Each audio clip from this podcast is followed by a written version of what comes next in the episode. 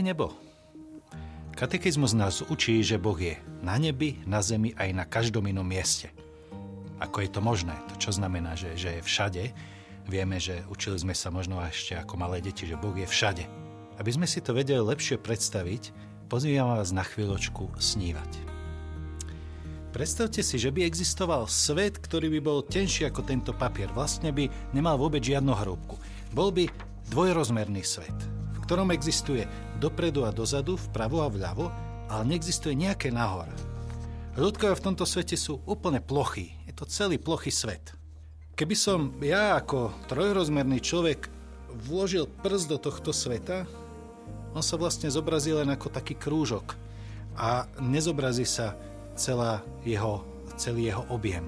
V tomto svete ľudia nedokážu vnímať náš svet.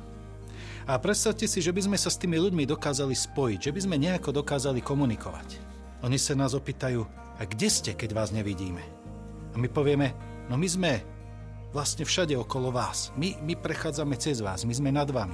Nad to je kde? Oni to nepoznajú, čo je hrúbka, takže nevedia si to ani predstaviť, kde vôbec môžeme byť.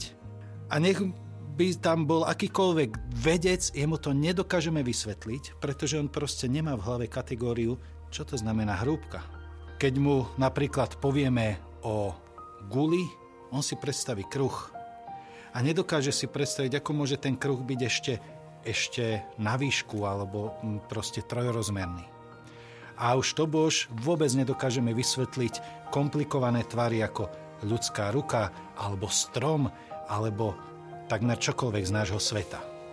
Ale predstavte si, že by sme dokázali vymysleť teleport, ktorým vytiahneme dvojrozmerného človečika do tohto nášho sveta.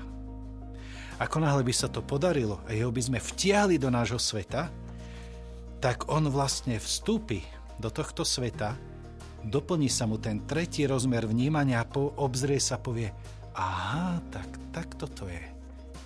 A nepotrebuje vysvetľovať, nepotrebuje učenie, čo sú všetky trojrozmerné tvary. On to akoby razom pochopí. Dobre, späť z našej geometrickej predstavy do našej otázky. Kde je teda nebo? Kde je Boh? Musíme povedať, že Boh nie je štvor či 5 rozmerný. Boh je nekonečne viac, než si my vieme predstaviť. Je nad náš pochop. A keď to takto zoberieme, naozaj Boh môže byť všade a my si to ani nevieme predstaviť v našom trojrozmernom vnímaní a myslení, ako môže byť všade. A tým teleportom, ktorý nás presunie do Božieho sveta, v ktorom sa len obzrieme a veci pochopíme, môže byť smrť. Smrť, keď sa uvoľníme z tohto trojrozmerného a časového vnímania reality a zrazu uvidíme veci, ktoré v tomto telesnom obmedzení vidieť nedokážeme. Biblia je akási knižka prekladu, ktorom nám Boh hovorí o svojich nebeských nekonečných veciach nepredstaviteľných našim trojrozmerným spôsobom, tak ako to my, obmedzení ľudia, dokážeme pochopiť v tejto realite. Je to dačo ako keď sa malým deťom snažíte vysvetliť uh, ťažké fyzikálne problémy. Nejak im to priblížite, nejak príkladom im to vysvetlíte, oni povedia, aha, ale vy viete, že za tým ešte oveľa viac. Sveté písmo nás dokonale učí o dobrom Bohu, ale v našom chápaní, tak ako my ho dokážeme porozumieť. Kde je teda nebo? Kde je ten dokonalý priestor, kde sa všetky naše túžby splnia? V podstate to nie je fyzický priestor v tomto našom svete. Nie je da kde hore, alebo na boku, alebo niekde. Je to stav duše. Dá sa to našim spôsobom povedať ako, ako naozaj ten stav duše, stav plnej blaženosti Všetko dobré, čo ste kedy zažívali, čo ste len v náznakoch tušili, tam budete žiť v plnosti. Všetko zlé a ťažké, čo tu prežívame, tam bude chýbať. Nebude to tam. Nebo je stav duše, kedy sa priblížime najväčšiemu šťastiu, keď budeme pozerať na pána a budeme žiť jeho šťastím. Ako hovorí svätý Pavol, Ani oko nevidelo, ani ucho nepočulo, ani do ľudského srdca nevystúpilo, čo Boh pripravil tým, ktorí ho milujú. Naozaj si to my, obmedzení ľudia, nevieme ani predstaviť, ale je to realita, na ktorú sa môžeme tešiť. Môžeme sa ešte spýtať, a kde boli všetci zosnuli, ktorí zomreli pred Ježišom? Mohli to miliardy ľudí. Až Ježiš svojou smrťou odomkol nebo a ľudia do neho mohli vstúpiť. Kde boli dovtedy?